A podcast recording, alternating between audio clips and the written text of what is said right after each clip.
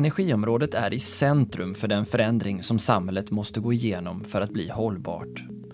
Omställningen påverkar synen på energi och strategierna för alla aktörer på marknaden. I Energistrategipodden utforskar vi detta och jag som delar resan heter Niklas Sigholm. Vad har covid-hanteringen i Kina att göra med energibolagens försörjning? Hos allt fler energibolag hör jag om leveransosäkerheter och prisökningar. Hur det här kommer att påverka reinvesteringar i nät och anläggningar vet vi inte än, men osäkerheterna sprider sig. Hur ska branschen agera och vad är viktigt att tänka på inför kommande avtal och förhandlingar? Med anledning av att det blir allt svårare att få tag i personal och komponenter träffar vi återigen Svensk inköpscentral för infrastruktur och dess VD Tony Logansson. Men den här gången även med dess advokat Jon Kilman för att prata om riskhantering och inköpsfunktionens roll i utmanande tider. Kul att ha er med! Då så, eh, först och främst eh, hej och välkommen tillbaka till Energistrategipodden Tony Dogansson, eh, VD för Simfra. Tack! Superkul att få vara här. Och för alla de som inte eh, eventuellt har lyssnat på den senaste podden då vi pratade om inköpet till energisektorn, eh, kan du beskriva lite vad Simfra är? Simfra är en inköpscentral eh, för knappt 500 medlemmar. Så vi är en ekonomisk förening som upphandlar åt våra medlemmar. Och idag sitter vi också här med Jon Kilman eh, som är advokat och jurisdoktor eh, och som också har jobbat länge inom med att hjälpa energibolagen. Vem, hej och välkommen och vem är du? Tack, ja, jag heter som sagt Jon Kilman. Jag eh, jobbar som advokat, jag har egen advokatverksamhet, jobbar i stort sett uteslutande med kommersiella avtal i vid mening och med offentlig upphandling. Eh, och jag har jobbat med olika bolag i energisektorn under ganska många år vid det här laget. Och vad är det för typer av frågor då som du eh, stöttar energibolagen med? Ja, framförallt avtalsfrågor eh, och i anslutning till det upphandlingsfrågor. Eh, hur ska man konstruera avtal? Eh, varför ska man konstruera dem på det sättet? Hur ska man konstruera upphandlingar och inte minst naturligtvis då i samarbete med Sinfra? Vi befinner oss just nu i en ganska extraordinär situation givet vad som händer i omvärlden. Men för att få en uppfattning om vad det är för typer av volymer och för typ av omsättning på den här branschen och vad man köper in. Kan du säga lite Tony om vad, vad, vad omsätter och hur mycket köper energibranschen in för varje år? Eh, det är en väldigt svår fråga att svara på Niklas, men, men uppskattningsvis så, så, så uppskattar jag att det är ungefär 200 till 250 miljarder om året som, som hela försörjningssektorn eh, upphandlar och köper. Och hur mycket av det står ni för? Eh, ganska blygsam del. Eh, vi står för ungefär 3 miljarder. Och då eh, hoppar jag rakt in på, givet vad som händer nu, eh, så alldeles nyligen så började Ryssland stänga av gasen till några av de europeiska länderna och det har drivit på energipriserna och gaspriserna ytterligare som har varit en viktig drivkraft i det som också göder på inflationen i Europa och USA, ja egentligen hela västvärlden. Har ni på Sinfra redan nu kunnat se effekter av den ökade inflationen i er verksamhet? Eh, ja, absolut. Alltså det är ju så alltså, hur vi ens alltså, gör så, så påverkas ju alla av det som händer. Och vår bransch är inte undantagen. Utan alla påverkas ju av det här. Och, och, och både direkt och indirekt med olika typer av eh, eh, prisökningar och pressat marknadsläge. För, för det är ju så att det som var utmaningen under pandemin har ju bara blivit ännu värre. Eh, där vi, eh, om man tittar på eh, eh halvledarproblematiken vi har i världen idag eh, är ju väldigt pressad just nu. Eh, så om vi tar typ transformatorer som ett exempel så, så idag är det jättesvårt att få tag i transformatorer och de ordrarna man lägger idag till många av de stora transformatorleverantörerna de hamnar 2023. Och du tar ju upp här också då, inte bara frågan om inflationen utan den också om försörjningstryggheten och brutna leveranskedjor. Eh, hur stort problem är, är det? Är det, lika, är det lika allvarligt? Ja, det är ett jättestort problem. Eh, om vi tittar på eh, Alltså de produkterna som är, har innehållande elektronik, där är det långa leveranstider, svårt att få tag i, i, i produkter, eh, eh, förskjutna leveranstider, alltså eh, leveranserna läggs på framtiden. Eh, och vi ser att det är ett väldigt pressat läge. Och, och det här är ju en, en jätteutmaning för våra medlemmar att eh, eh försörja sin verksamhet. Eh, och här är det ju då viktigt att man eh, jobbar med säkerhetslager och tänker långsiktigt. Och eh, det är viktigt också att vi inte skrämmer upp för mycket för att vi kan skapa en allokeringssituation genom att alla börjar jaga. Eh, så att det är viktigt att inte köpa mer än vad man behöver. Alltså de här två frågorna hänger ihop också. För att det är att försörjningen av olika komponenter, att den försvåras, det driver ju inflation också. Så att det är ju, de, de liksom är kommunicerande kärl hela tiden. Eller åtminstone åt det ena hållet, att eh, inflationen drivs på. Men om vi tittar tillbaka då de senaste tio åren så har ju branschen ändå levt med en en relativt stabil situation där ja, även global BNP drivits på av allt bättre liksom, förhållanden i logistikkedjor mot Asien, sjunkande kostnader för ingående komponenter. Och nu står vi inför en radikalt annorlunda situation Eh, och då kommer ju frågan, dels den som Tony är inne på, den, eh, hur ska man tänka kring sina lager och hur tidigt ska man beställa? Och den andra är, hur sjutton skyddar jag mig mot de risker som nu manifesteras på marknaden?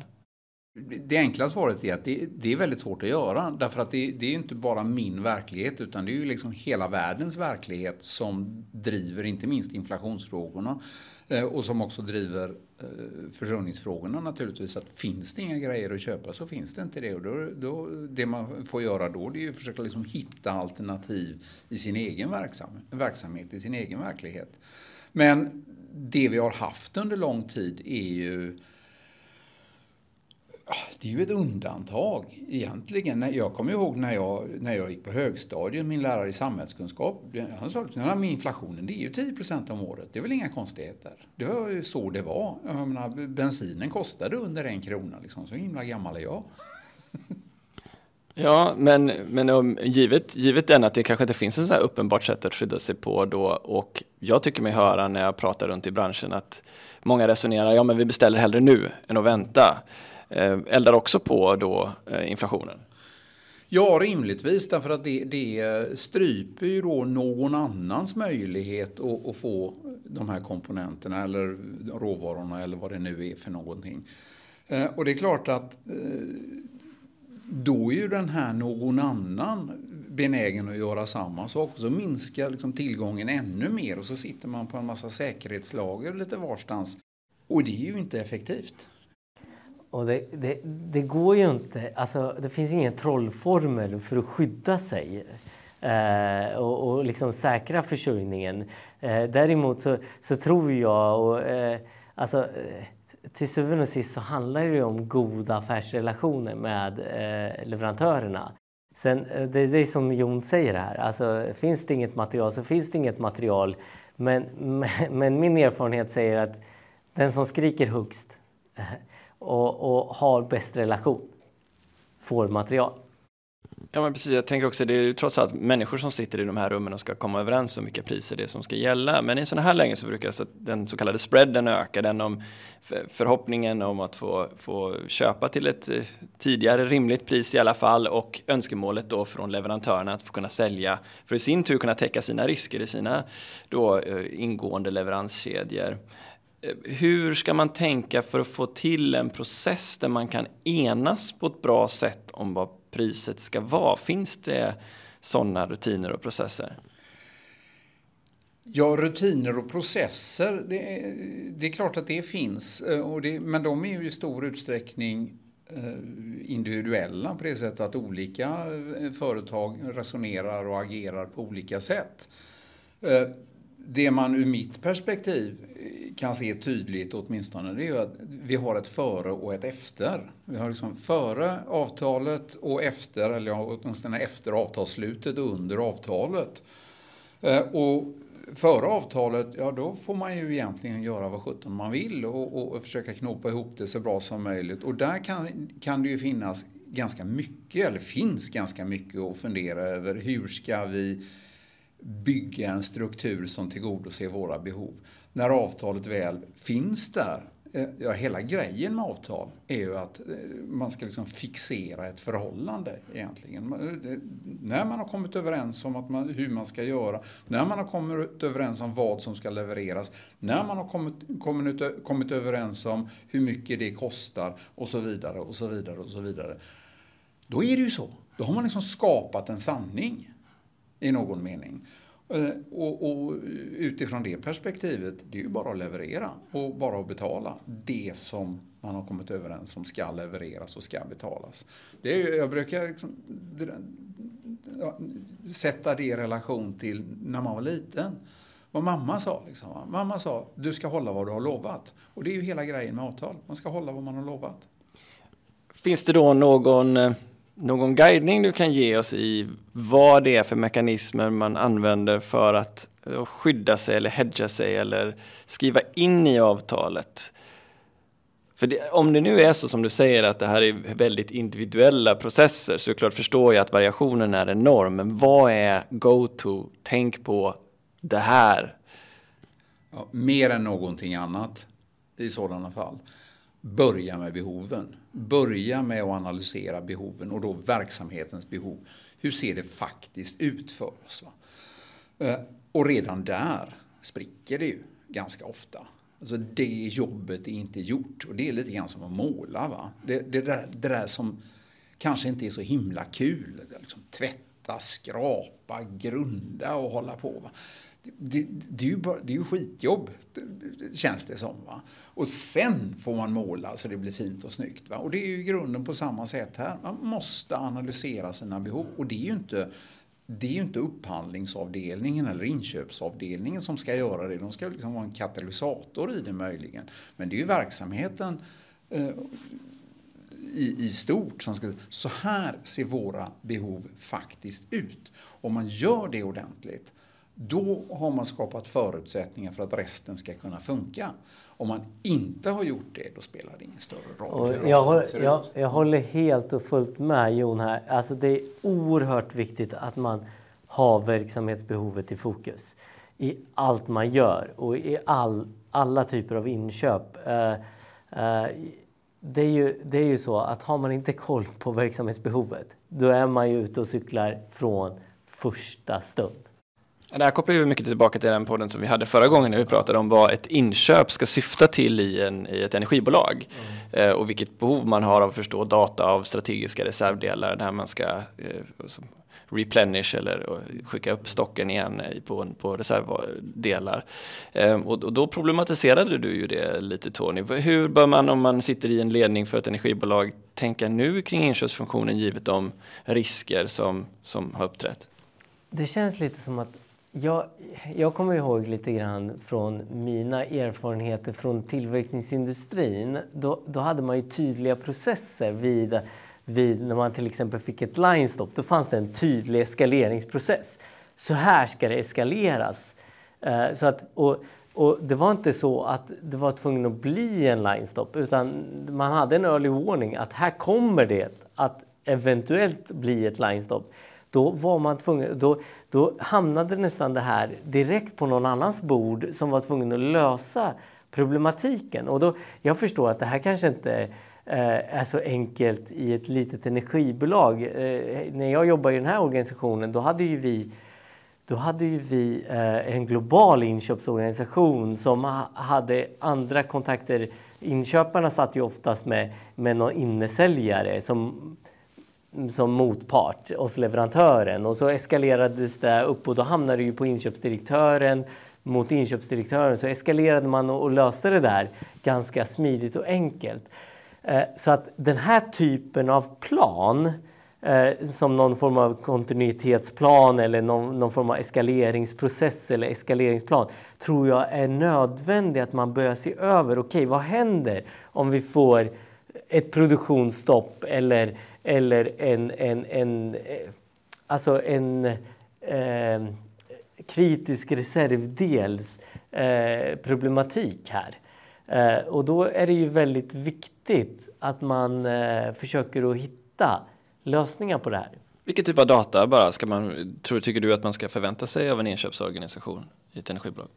Uh, jag tror att jag och du pratade lite ABC-klassificering när vi, när vi uh, hade vår förra podd. Och här handlar det ju om, det, det, det som är viktigast är ju att veta vad är kritiskt? Vad, vad, vad är det för typ av varor och tjänster som är kritiska? Eh, i våran eh, försörjning. Eh, och, och, har man koll på det, och det tycker jag ju man kan förvänta sig av inköp tillsammans med verksamheten. Inköp har ingen koll på det här eh, eh, själva utan det är ju i dialog med verksamheterna. Och här är det ju, då kommer vi tillbaka till det hur viktigt det är som Jon sa, det här med behovet. Alltså, och, och dialogen mellan inköp och verksamheten. För det är A och O för att en sån här sak ska funka. Om jag vänder på frågan då Jon eh, och säger så vad är det när du kommer ut eh, till energibolag och ska hjälpa dem? Var någonstans är det, kan du ge exempel på vad det är som skiter sig? Ja, det är ju mycket som skiter sig. Men om, om, jag, om, jag får backa, om jag får formulera om frågan lite grann. Varför skiter det sig? Och, och, och delvis är det naturligtvis så. Det skiter sig därför att verkligheten är sån. Eh, vi lever inte i den bästa av världar. Men vi ska ju, tycker jag, alltid sträva efter att och, och liksom skapa den bästa av världar. Eh, och om vi då tar eh, Tonys exempel med, med risken för ett line-stop här så är det ju i någon mening på det sättet att den risken kan man ju förutse. Att den finns åtminstone. Och behovet av att det inte blir ett line-stop, det behovet är ju uppenbart. Eh, och om man då har det med sig i sin behovsanalys och, och när behovsanalysen liksom går vidare och blir upphandlingsföremål och så småningom avtalsföremål, då får man ju hantera den risken i den processen. Och jag skulle vilja säga att om, om man har behov av den eskaleringen som Tony talade om, då har man ju egentligen i förhållande till den här bästa av världar åtminstone, då har man utformat avtalet på ett felaktigt sätt. För att om avtalet säger ja, och om de här livsviktiga komponenterna inte levereras som de ska, ja då får ni bjuda oss på en kopp kaffe. Eh, det är klart att risken för att det kommer att hända är ju ganska stor. Medan om man i avtalet istället säger, nu överdriver jag lite, men för, för att liksom göra, göra exemplet väldigt påtagligt. Om de här komponenterna inte levereras så kommer vi att ta era barn ifrån er. De flesta åtminstone tycker att det inte är ett bra alternativ. Så att säga. Så att då kom, ökar sannolikheten för att de här komponenterna faktiskt kommer att levereras så att det inte blir något line stop. Så att när, när jag talar om att man ska analysera behoven, man ska inte bara analysera behoven i, i betydelsen vad är det vi vill ha, utan de, liksom, de totala behoven. Bland annat då att det inte blir någon line stop. Och, och, och, och liksom låta dem påverka avtalets utformning så att man åtminstone begränsar så mycket man kan risken för att de här dåliga grejerna inträffar. Jag, eh, får jag bara säga, jag, jag, jag, jag, jag brukar ju säga, jag och Jon brukar ha långa diskussioner om det. Jag brukar säga så här, det spelar ingen roll vad som står i avtalet. Om, om det är problem så är det problem oavsett hur det är reglerat. Eh, jag, jag kan bara dra ett, ett kort exempel. Jag ska göra en lång historia väldigt kort. Men eh, när jag var på ett energibolag så hade vi en gång ett, en, ett jättehaveri på en, en panna och så visade det sig att den här pannleverantören behövde ett antal givare som eh, inte, som de sa, men det är fyra veckors leveranstid och vi kunde inte få igång pannan eh, förrän de här givarna var på plats. Och, och då eh, var det faktiskt så att vi eh, letade upp vilken leverantör som producerade de här givarna. Och det visade sig vara en fabrik i Finland Eh, Eh, vi eh, eh, skickade iväg en medarbetare till den här fabriken i Finland. Och som tur var så var ju det här en finsktalande medarbetare som vi skickade till Finland. Och, och vi sa att du kan sitta där i receptionen och vänta. Vi har inte fått tag i fabrikschefen än. Men sitt där och vänta. Så, så medan du reser dit så ska vi försöka få tag i, i den här fabrikschefen. Och vi fick tag i fabrikschefen och sa att nu kommer en av våra medarbetare sitta i er reception tills ni eh, har de här komponenterna klara. Och om det tar en vecka så kommer han sitta där en vecka. Eh, och det som hände det var att när han hade kommit dit en timme senare så hade han resväskorna fulla med givare och så åkte han hem.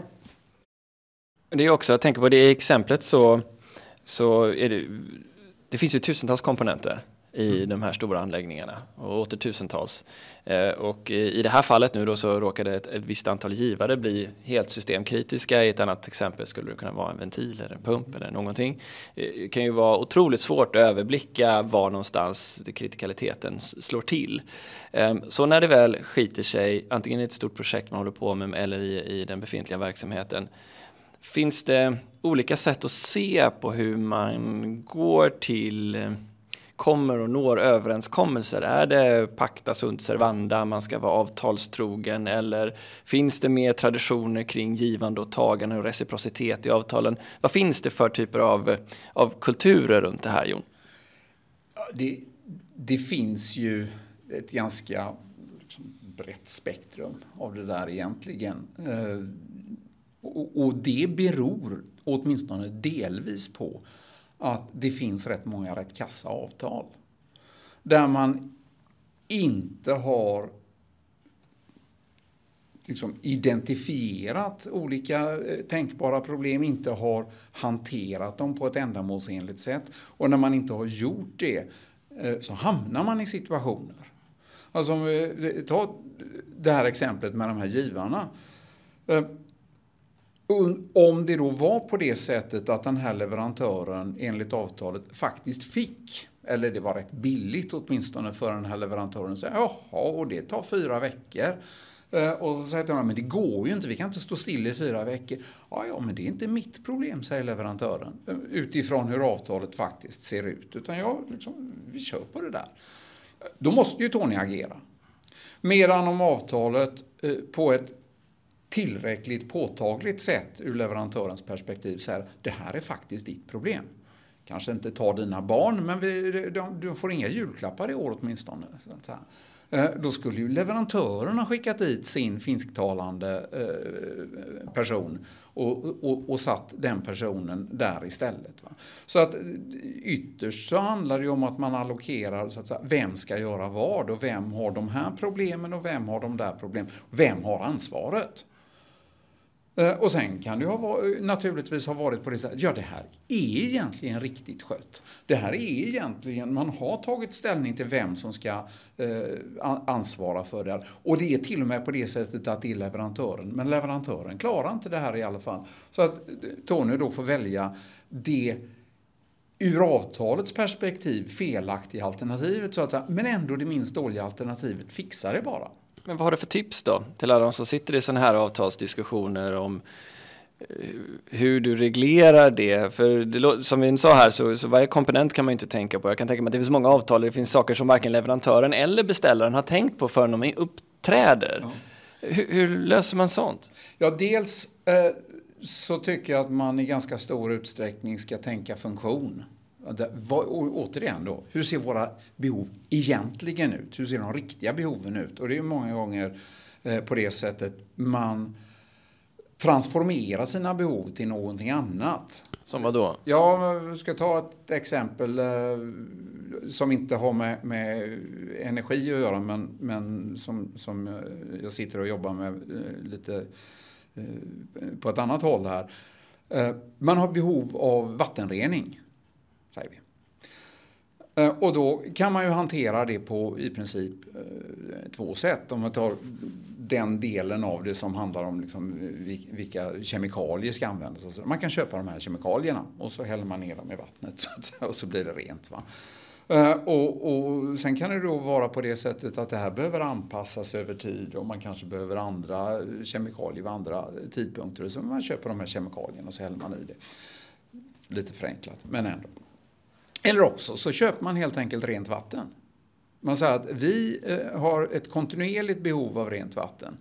Eh, och vi köper av er att ni ser till att vi får det. Gör hur ni vill. Och det är två fundamentalt olika sätt att hantera behovet. Men i, i ganska många eh, fall så tycker jag att det finns anledning att, att snarare köpa den liksom primära behovstillfredsställelsen, om vi kallar det för det, alltså vi köper rent vatten. Eh, och då flyttar man sig från varuköpen som är vårt vad ska vi säga, traditionella sätt att förhålla sig till ganska mycket eh, till något som ja, med modern terminologi närmast är en slags SAS-lösning. Man, man, man eh, så här, nej men, eller man talar om i, i upphandlingssammanhang då att man liksom funktionsupphandling som om det skulle vara något så himla konstigt. Det är ju bara ett annat sätt att, att tala om vad man vill ha. Ja, då, då, kommer jag in och tänka på frågan om ätarlister och entreprenader och hur man undviker att eh, man har skrivit ett avtal om någonting som sen eh, blir ett påslag med en himla massa långa ätarlister mm. som blir tillägg. Eh, vad, vad bör man tänka på där, Tony? Ja, det, det, var ett väldigt bra exempel det här Jon tog upp med att man, man, man, man köper liksom en färdig lösning. Sen hur leverantören tar sig dit är inte lika intressant. Eh, när det gäller ätor, det, är ju, det är ju, kommer ju alltid vara en utmaning men man behöver ju förbereda sig så mycket som möjligt. Och, eh, alltså, rent juridiskt så är det ju lite svårt. Alltså all den här tilläggsfaktureringen den är jag ju ganska allergisk mot. Men, men i, i svåra projekt så är det ju svårt att skriva sig fri. Ja, problemet är ju att man inte vill betala för den totala behovstillfredsställelsen. Eh, så att lägga alla risker egentligen på, på, eh, på leverantören. Därför att ja, då måste leverantören i sin, för då, då är det någon slags fastprisupplägg och då måste leverantören i sitt, sin prissättning ta höjd för att det kommer att hända en massa konstiga grejer. Eh, och framförallt är problemet med ätor är ju många gånger inte minst det att beställaren har inte gjort sitt jobb från början utan kommer på efterhand liksom att ja men här ska vi ha det där också och så ska vi ha det där också. Uh, och, och, och, och, det fanns inte med i den ursprungliga kravspecifikationen och då blir det tillägg, det är T i, i ETA. Va? Uh, och, och, det där vill vi ändra, det är ett i ETA utan vi vill ha det gult istället för grönt och så vidare. Eh, och det är klart att då blir det en massa tillkommande kostnader. Men mer, en stor del av äta-problemet, om vi kallar det för det, det är ju faktiskt att man inte tänkte på det från början, analyserade det från början, beskrev det i upphandlingsobjektet och i förlängningen avtalsobjektet redan från Och då handlar det ju det här med behovet, liksom ja. att man inte har koll på behovet. Men, men samtidigt så, jag tänker på våra, eh, våra medlemmar när de gräver från punkt A till punkt B, om vi tar ett sånt typiskt exempel. Där man, har, man ska gräva från punkt A till B och så stöter man på massa utmaningar mm. som man inte kunde komma fram till i de här geotekniska undersökningarna. Eh, det är berg och det är det ena med det andra och det måste sprängas och det måste eh, grävas på eh, speciellt sätt. Eller... Och det här skapar ju massa ätor. Ja. Och, och det här är ju svårt att hitta en, en avtalslösning som som gör att man kan komma undan. Eh, för det enda sättet är ju som Jon säger här, att om, om man köper fast pris då kommer ju leverantören stoppa in alla de här riskerna in i priset. Och då får du ju betala för kanske risker som inte kommer uppkomma. Så därför så jag, jag det här, det här är ju också en diskussion som jag och Jon ofta har tillsammans med min organisation. Det här med, det här med riskfördelning. Liksom, hur, hur, gör vi med riskfördelningen? För om vi sätter, lägger risken på leverantören, ja det kommer kännas jättebra. Men våra medlemmar kommer få högre priser. Men, men om, vi, om vi istället eh, tar lite risk själv så får vi ju ner priset. För, för och, och, och, det brukar ju oftast vara rätt. Men med den omvärlden vi lever i idag så, så kan inte jag säga att det är bästa vägen att gå. För att det händer så mycket.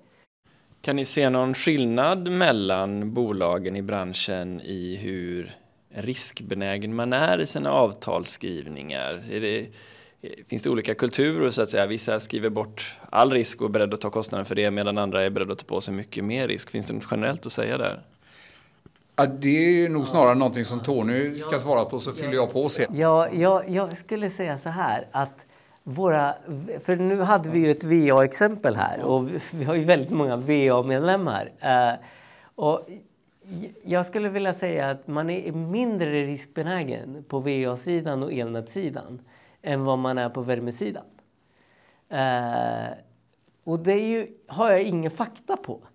Men, men det är min liksom, bedömning i mina dialoger med mina medlemmar. Om man formulerar det så här Jon då. Om du satt i ledningsgrupp för ett energibolag, skulle du nu bli mer benägen att skriva kontrakt och tog hö högre höjd och var beredd att betala mer för mindre risk? Eller hade du gjort tvärtom? Det är ju det här gamla skämtet med att man skulle ha en, en, en, en advokat med bara en hand. Va? Alltså, så slipper man där å ena sidan och andra sidan. Men i grunden så är det ju så, jag tycker frågan är, är felställd ur mitt perspektiv. För i grunden är det ju på det här sättet, alla risker finns och alla risker eh, har ett pris.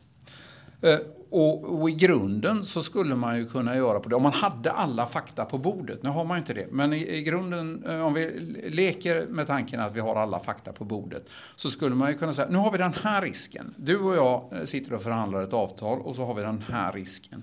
Och så frågar jag dig, vad kostar det om du tar den risken? Och frågar mig själv då, vad kostar det om jag tar den risken? Och låt oss säga att du är beredd att ta den här risken för eh, två kronor. Och jag är beredd att ta den här risken för en krona. Eh, så innebär det att det är korkat av oss att lägga den risken på dig. Därför att alla prisjusteringar i intervallet mellan en och två kronor om vi lägger risken på mig kommer att gynna oss båda i förhållande till liksom hur vi värderar den risken. Och jag tycker att det, det, är så man ska resonera, det är så man ska förhålla sig till de här frågorna. Det är så man åtminstone ska försöka göra. Eh, och, och, det finns ju liksom ett gammalt resonemang som i grunden är helt hjärndött. Va? Om att det finns säljarvänliga villkor och köparvänliga villkor. Eh, där det i grunden då är på det sättet, det vi kallar för säljarvänliga villkor Eh, det är ju villkor som är ägnade att sänka priset i förhållande till alternativen. Och det vi kallar för köparvänliga villkor, det är villkor som är ägnade att, höja priset i förhållande till alternativen. Och det är klart att det finns ju ingen köpare som tycker att högre priser är köparvänligt och ingen säljare som tycker att lägre priser är säljarvänligt. Så att den terminologin skickar iväg tanken åt helt fel håll. Utan det är i grunden bara fråga om hur värderar vi de här olika riskerna? Och i många fall, vi värderar dem på olika sätt. Och vi ska sträva efter att lägga risken hos den som tar minst betalt för att ta den. Och, och, det är helt rätt det du säger. Och då kommer vi in på det här med totalkostnad. Ja. Vad blir total cost? Ja, ja. Uh, och det är superviktigt mm. att, att tänka så. Jo, eh, det här med totalkostnad behöver ju inte sättas som någon slags motsats till att man tittar på pris. Utan priset är ju bara ett sätt att uttrycka den totalkostnaden. Så att det här som finns i, i upphandlingssammanhang många gånger, nej, men man, om man köper till lägsta pris så får man dålig kvalitet. Det är ju bara trams. Man, om, man, om man köper till lägsta pris och talat, har talat om vilken kvalitet man vill ha, ja, då är det inget problem. Om man inte talar om vilken kvalitet man vill ha och köper till lägsta pris, ja då är risken stor att man får skit. Men det är någonting helt annat. Det här, och då är vi tillbaka till det här att det handlar ju om behovet. Ja. Vad är vårt behov? Vi vill ha den här kvaliteten. Ja, vänligen offerera. Men ofta så säger man så här, vi vill ungefär att ni gör det här eller vi vill ha ungefär det här. Offerera. Uh, uh, och, då, och då hamnar man i den här situationen att, att det är någon som prisar in sig och sen är leveransen skit. Vi går tillbaka då till Jons analogi om att eh, ha en bra skrap och, och skrapa bort tidigare tapet och, och, och, tvätta och putsa innan man börjar måla väggen. Eh, hur, det här kan ju ändå vara rätt så svåra risker att kvantifiera och bedöma. Vad, vad bör man organisatoriskt tänka på eller förmågamässigt tänka på för att kunna sitta där vid förhandlingsbordet och ha en bra överblick som Jon målar upp här över hur man hanterar risken? Risken finns. Det är ett gammalt band från 70-talet, men också eh, risken finns. Eh, och det innebär ju att leverantören måste också göra det jobbet. Och om det är svårt för mig att kvantifiera risken så är det möjligen lika svårt för leverantören att göra det. Det innebär inte att risken försvinner. Det innebär bara att, att liksom, vår förmåga att värdera den på båda sidor försämras. Men det är fortfarande på det sättet, den där risken måste landa i mitt knä eller i ditt knä. Den försvinner inte. Nej. Och det, och, och det, och det är ju så. Liksom, risken, man kan inte trolla bort risken. Nej. Utan den ska ju fördelas eh, till, eh, till ena eller andra parten.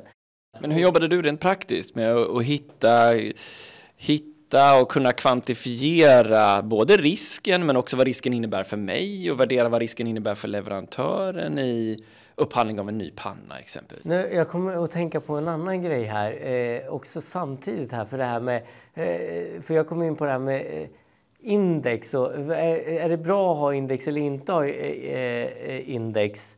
Eh, och det är ju så att, eh, och för då, då kommer jag in på det här, men vad är risken med liksom, att ha index och inte ha index? Och det, och det är ju så här att eh, jag och Jon, vi hade en diskussion tidigare om, om det här. Och det är ju så, indexen var för bara två månader sedan så var det ju så här att oh, äntligen är metallindexen på väg ner. Och, och det ser så bra ut. Och då är det ju väldigt skönt att ha indexreglerade avtal. Och sen, eh, och sen så eh, kommer vi till ett läge nu när det bara går helt åt fel håll.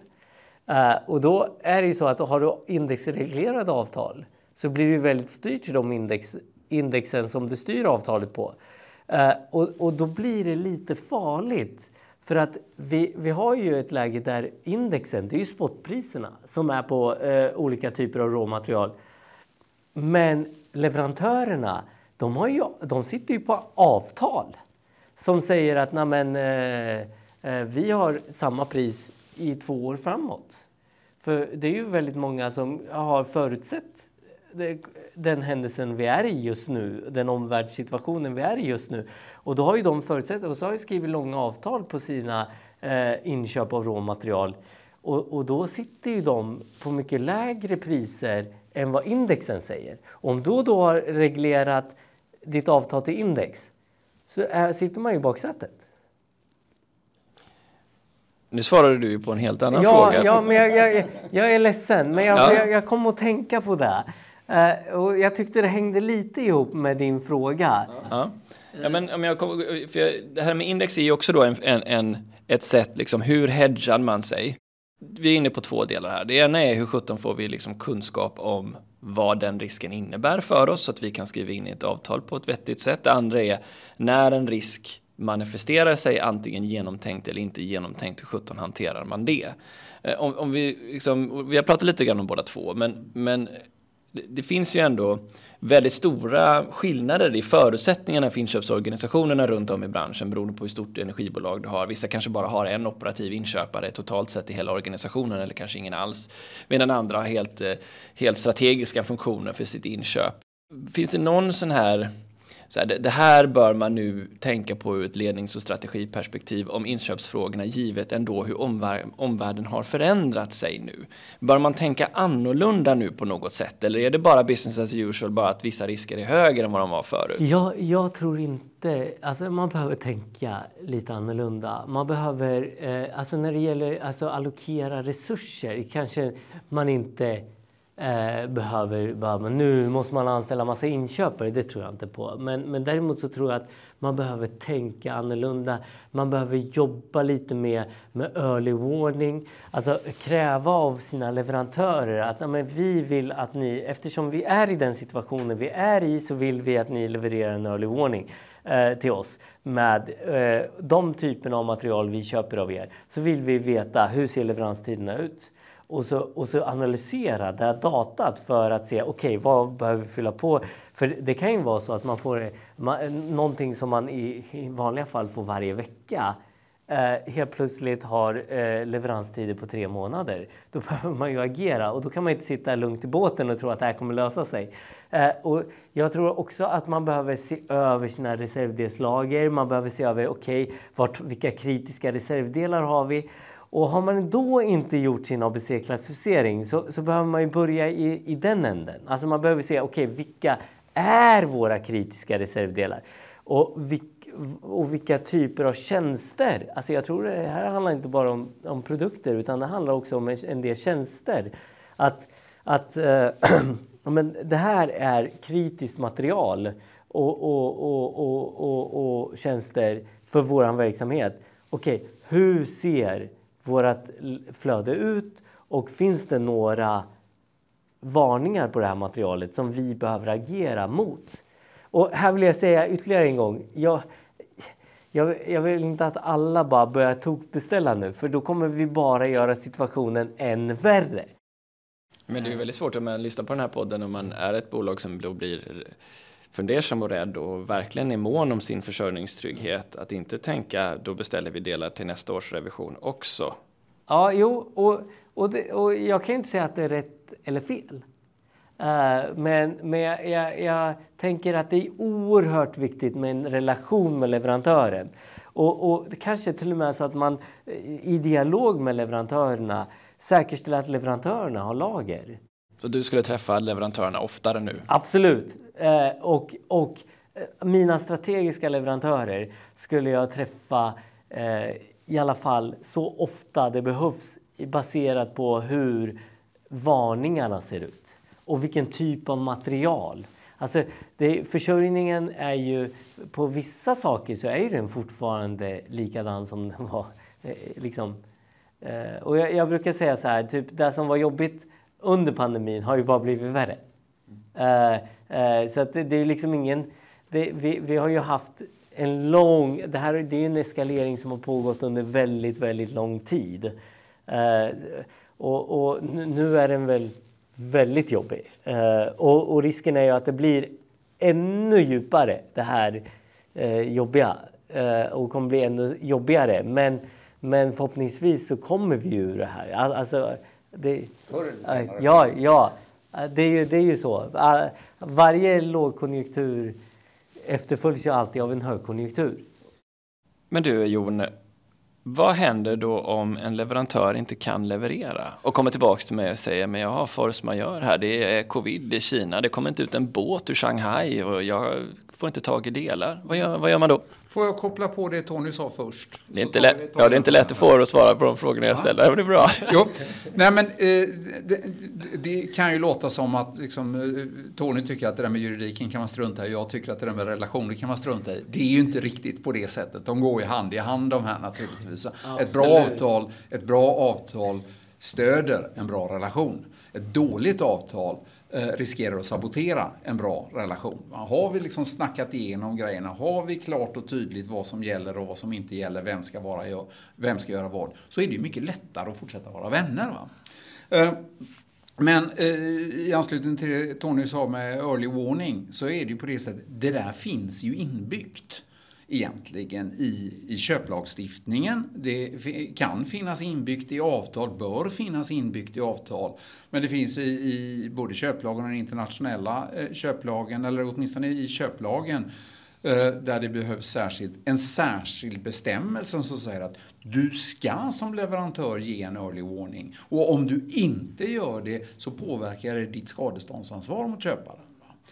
Eh, och, och, i ett avtal där man har det, ja det kostar si och så mycket per vecka och inte leverera i tid. Men om du inte berättar i förväg, när, när du som leverantör märker att det här kommer ju att gå åt pipan, jag kommer att bli tvungen att betala viten eh, om några veckor här kanske. Om du inte berättar det, då, då den ansvarsbegränsning som viten ofta innebär, den kan du inte luta dig mot då, för du skulle ha gjort det. Va? Så att man kan jobba på flera och bör jobba på flera olika plan. Och det där eh, bör ju vara någonting som man alltid, men särskilt nu då, eh, behöver fundera över hur ska vi bygga en struktur som gör att leverantören vill ringa mig och berätta att det kommer att gå åt pipan. Därför att det är det bästa alternativet för leverantören. Dit måste man komma. Nu till frågan om force majeure då med covid i Kina. Eh, ja, utgångspunkten, eller ja, till att börja med då. Eh, det vi nu talar om som force majeure är inte vad som i lagtexten i allmänhet behandlas som force majeure. Där är det, eller i, i eh, det man talar om i lagtexten kallar man väl nu för kontrollansvar snarare, men det är i grunden samma sak i alla fall. Va? Där handlar det om ifall leverantören blir eller inte blir skyldig att betala skadestånd på grund av sitt avtalsbrott. Eh, när vi talar om det i lite vidare mening så är det snarare fråga om är det alls ett avtalsbrott att inte leverera? När slipper man undan helt och hållet som leverantör så att säga? Utgångspunkten är att avtal ska hållas. Det är som morsan sa, man ska hålla vad man lovar. Eh, och, och redan där, och alla jurister är uppflaskade med det där. Så att eh, i en domstol eller i en skiljenämnd, startpositionen är den. Du ska hålla vad du har lovat. Har du sagt att du ska leverera eh, vid den tidpunkten si och så mycket, då ska du göra det. Pang bom, det är inte så mycket att snacka om. Va? Eh, ja, men säger man som leverantör då, det går ju inte. Ah, och så finns det liksom nödutgångar i, i juridiken då. Eh, det, det, finns några gamla rättsfall från tiden efter första världskriget. Det finns lite annat, det finns resonemang kring det här. Det finns en möjlighet att jämka avtal och den finns alltid. Men som sagt, det är fråga om ganska extrema undantagssituationer. Eh, och det är eh, hela tiden med utgångspunkten du ska hålla vad du har lovat och tillägget då, men det här kunde man väl ha, ha tänkt sig att det skulle kunna gå så här. Det är ju inte första gången i världen som det finns en, en, en pandemi. Det är inte för, eh, lite, lite mer hysteriskt den här gången än andra kanske. Det är inte första gången i världen som det är krig och så vidare. Shit happens. Så skyller sig själv eh, för den som säger att vi bättre förutsåg ungefär? Och, och, ja, lite så. Men visst finns det.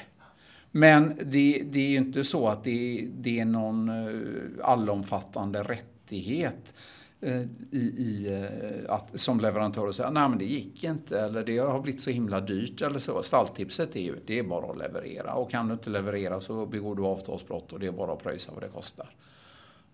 Om vi vänder på det då. Eh, det dyker upp exempel på branschen där projekt sticker 30, 40, 50, 60 procent i pris som man känner att åh himmel vad dyrt det här har blivit och vi har inte riktigt reglerat och man vill krypa ur det där avtalet. Vad, och hur har du stött på där och hur, hur bör man tänka? Och man i, i exemplet här nu är beställare alltså? Just det. Ja, nej men det är ju på samma sätt. Vad har man lovat så har man lovat.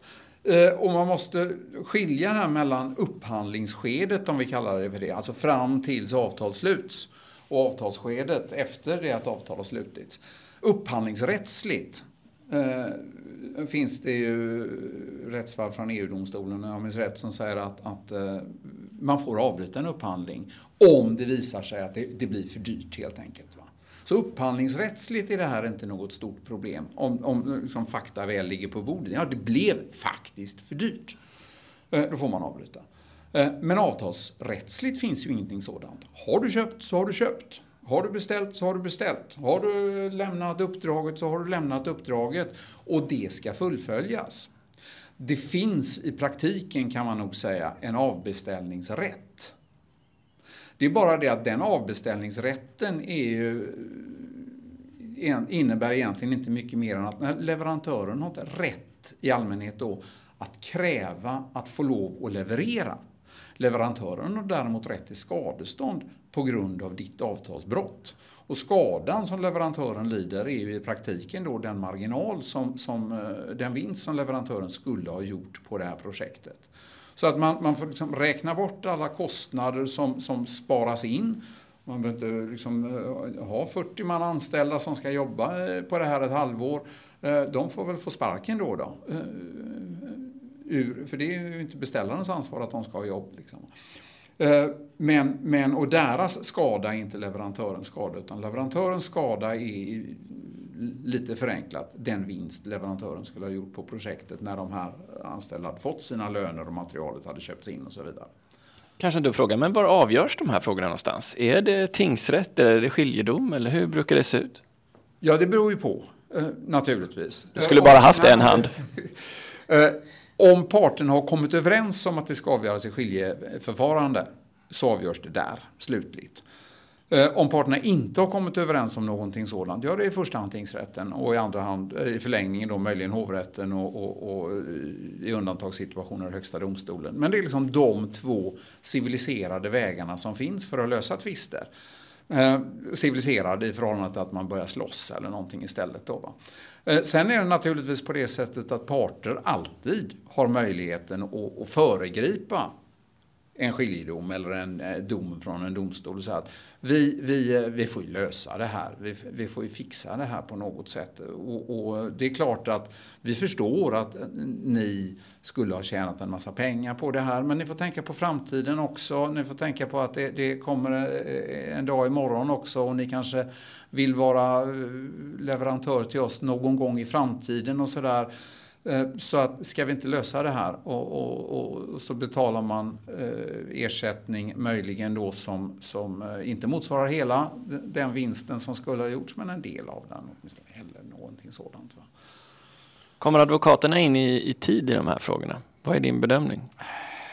Nej, av det skälet att jag tycker att i större utsträckning så ska vi vara med från början så och, och liksom hjälpa till och, och, och, ringa in problemen, hjälpa till att hantera problemen så att det finns mindre att tvista om. Eh, sen är det nog många gånger på det sättet att en del invändningar som skulle ha kunnat göras faller bort eh, och inte längre kan göras. Eh, när, när eh, eh, advokater kopplas in för sent. Kan du ge ett exempel? Ja, framförallt vad gäller olika reklamationsinvändningar. Att det är en typisk invändning som ofta kommer sent. Det är att ni, alltså det är från leverantörshållet, och man säger att ja, men ni har inte reklamerat mot det här i tid. Och, och, de reglerna i, i lagstiftningen de är ju löjligt stränga nästan. Va? Reklamerar du inte i tid så är det kört i princip.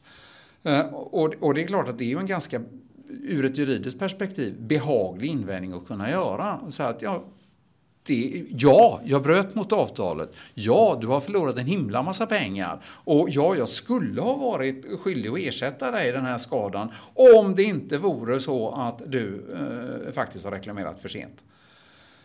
Och, och, och, och, den vill man ju inte göra för man vill liksom vårda relationen och, och sådär. Så det är lite skämmigt att göra den. Men, men, när advokaten kommer in så kommer den. Och så kommer motinvändning. Ja men det där kan inte komma dragande med nu. Så det är typiskt en sån som man bör överväga tidigt och säga. Nej men eh, ni har reklamerat för sent om de nu har gjort det. Eh, och nu när det är sagt så kan vi fortsätta prata. Men vi, den finns kvar om vi inte löser det här och vi får lösa den med tanke på relationen, vi får lösa det med tanke på en massa olika saker. Men, men eh, det är typiskt en sån eh, frågeställning som, som parter inte tänker på eh, utan att få juridisk hjälp och i ett tidigt skede. Då.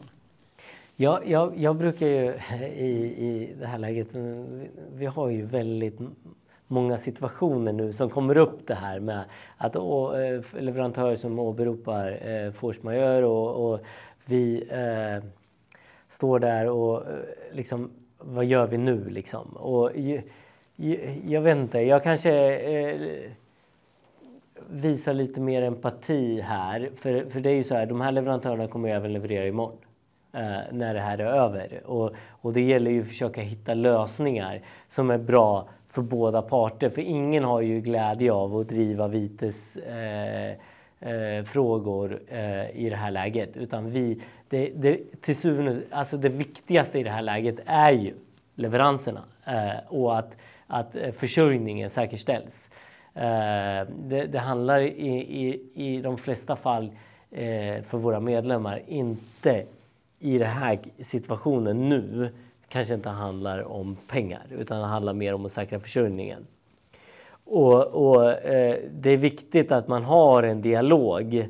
Eh, för jag brukar säga så här, avtalet är en fotbollsplan och ibland går bollen lite utanför och så sparkar man in den och så håller man sig inom den här planen. Men ibland går bollen lite utanför och då hjälps man åt att ta in bollen. Eh, för, för det brukar till slut vara den bästa lösningen. Det vi har pratat om här idag är ju, är ju inte bara det som vi varit inne på senast, att eh, få expertstöd och hjälp och förståelse för grundförutsättningarna, dels i lagen men även hur man kan konstruera avtal. Och vi har också varit inne på eh, resursallokeringen till inköpsfunktionen, att eh, träffa sina leverantörer ofta för att kunna förstå deras risksituation men också givetvis att ha bra data på sina egna risker då. Eh, ABC-klassning var en av de sakerna. Vad finns det för nätverk och experter i branschen för att liksom hjälpas åt? För det kan ju vara många där ute som tycker att man sitter ganska ensamma i den här båten trots att alla har samma problem. Jag kanske, vi kanske jobbar lite annorlunda. Vi brukar säga till Jon vad vi vill ha för resultat. Eh, och sen får han lösa det juridiskt. Jag brukar eh, lite skämtsamt säga till Jon, men det här är slutresultatet. Och så, bara fixa. Eh, och, och det brukar oftast funka så. Men hur ska en medlem tänka då? Finns det något nät? Det finns ju massvis med nätverk om hur man jobbar med operativt ordentligt, samma strategiskt. Ja, jag, jag, tänker så här, har man leveransbekymmer så det första de ska göra, om det är en av våra leverantörer, så ska de ju kontakta oss. Uh, uh, för det är ju så att vi är ju väldigt många, vi har ju så många medlemmar och så många avrop och så många ägare. Vi omsätter så mycket tillsammans som gör att vi blir väldigt starka gentemot leverantören och där vi tillsammans med leverantören kan hitta lösningar. Så jag, det är oerhört viktigt att Simfra är ett jättebra nätverk i den här situationen och att man utnyttjar det. Och sen är det juridiska Eh, konstigheter och så här, och att man har bekymmer, då kan man också kontakta oss för att slussa vidare till Jon eller att man tagit direktkontakt med Jon om man, om man har juridiska frågor och så här. Så jag tror det är viktigt att man inte fastnar i de här frågorna utan och, och, och försöker att få komma så snabbt fram som möjligt. Är det liksom leveransproblem, kontakta oss direkt. Är det, är det juridiska frågor, som om man inte har den juridiska hjälpen, så, så kontakta Jon. För, eh, jag, Jon kan ju vår bransch väldigt, väldigt bra och det blir ju väldigt, väldigt bra eh, när han hjälper och stöttar. Och han hjälper ju oss. Eh, det är ju, vi har ingen annan juridisk hjälp, men eh, det är Jon som kör allt. Men eh, det, det är väldigt många av våra medlemmar som också använder Jon, så det är ju väldigt bra. Och jag får lägga till bara kontakta leverantören också naturligtvis. Ja, ja, ja. Det, det, jag tror att du tappade bort det där. men det, det, är ju det, är ju det som är den huvudsakliga relationen ändå. Va? Att det, det är liksom, kontakta leverantören och säga nu, nu har vi de här problemen. Och de problemen har vi i vår relation. Och de problemen ska vi lösa och, och liksom vi har skrivit en manual för hur de här problemen ska lösas förhoppningsvis åtminstone liksom i, i vårt avtal. Men precis som Tony säger, ibland så eh, får man liksom laga efter läglighet också och, och säga att det, vi, vi, får hoppa eh, avtals konstruktionen här för den, den, den funkar liksom inte för verkligheten kanske då. Vi gjorde inte ett så bra jobb i förhållande till hur verkligheten utvecklade sig som vi kanske borde ha gjort och som vi ska försöka göra nästa gång. Men där finns ju också komplikationen att upphandlingslagstiftningen sätter gränser för hur långt utanför planen man faktiskt kan gå. Va? Utan att det då eh, spiller över och blir ja, i förlängningen otillåten direktupphandling av, av någonting. Och där ska man inte vara i onödan åtminstone. Det är ju när man har kommit till vägs ände med leverantören som man ska försöka komma i kontakt med oss. Men det är bra för oss också att veta om då, även om man har löst det eller man är liksom eh, på G med lösning så är det bra för oss att veta för vi ser ju vi får ju den här informationen från alla medlemmar och då ser vi att ja, men här behöver vi lägga ett extra fokus. Ja, nej, men jag, jag, håller inte med om det där med vägs ände. Jag tycker långt tidigare ja, ja, ja. egentligen. Alltså. Att, att ta all hjälp som finns. Kanske kan känna så när man måste ringa advokaten. Ja, ja. Nej, men ta, ta all hjälp som finns och gör det, gör det ganska tidigt. Ja. Du har ju varit med i både upp och nedgångar här nu. Trots allt varit advokat ett tag, eh, Jon. Ja. Eh, Förväntar du dig nu att det blir mycket mer jobb framöver givet hur omvärlden ser ut? Nej, alltså det där går upp och ner hela tiden på något sätt. Det blir nog olika. Alltså det, det, det, det är lite grann att över en konjunkturcykel kan man säga att det, det är lite olika typer av uppdrag i olika skeenden. Eh, när allting går bra eh, och, och, och allting rullar på, då, då brukar jag ha fler utbildningsuppdrag. Jag brukar ha, ha liksom fler uppdrag där, där ja, hur ska vi konstruera avtalen och sådär. När, när det är dåliga tider, då är det fler tvister. Det, det, för det, finns, det är mer att bråka om helt enkelt. Och det är inte så att det, det finns en ny affär runt hörnet i alla fall så att säga. Utan då, då får man liksom vå- ta- hand om de avtal, de affärer man faktiskt har. Så att på det sättet, det växlar lite grann, men mer eller mindre, nej det tror jag inte. Det är nog business as usual på det sättet när man gör bokslut liksom. Men tror du inte det kommer bli fler, är inte rimligt att tänka sig att det kommer bli fler twister framöver givet omvärlden nu då? Jo, det tror jag. Det, det, det, det är fler problem i fler avtal, eller fler stora konkreta problem i fler avtalsrelationer. Så ja, jag tror absolut att det kommer bli fler tvister under den närmaste tiden. Avslutningsvis då eh, Tony, vad skulle ditt eh, medskick vara till branschen eh, att tänka på nu då i, i, i den omvärld som råder? Ja, det, ta det lite lugnt, försöka ha, få koll på vart problemen finns så att man inte springer på allt och börjar köpa allt. Utan försöka och, och sansa sig lite och titta över sin försörjning brett. För att, för att det vi ser det är ju inte att det bara är problem inom ett specifikt område utan det är ganska brett. Eh, Utmaningen är bred och då gäller det också att titta brett på det här och försöka sansat titta, okej, här behöver vi göra en action, här behöver vi göra en action och så vidare. Så att man inte springer på alla bollar, för, för det kommer inte bli bra. Hörni, tack så hemskt mycket för att ni var med i Energistrategipodden. Tack du ha. Tack.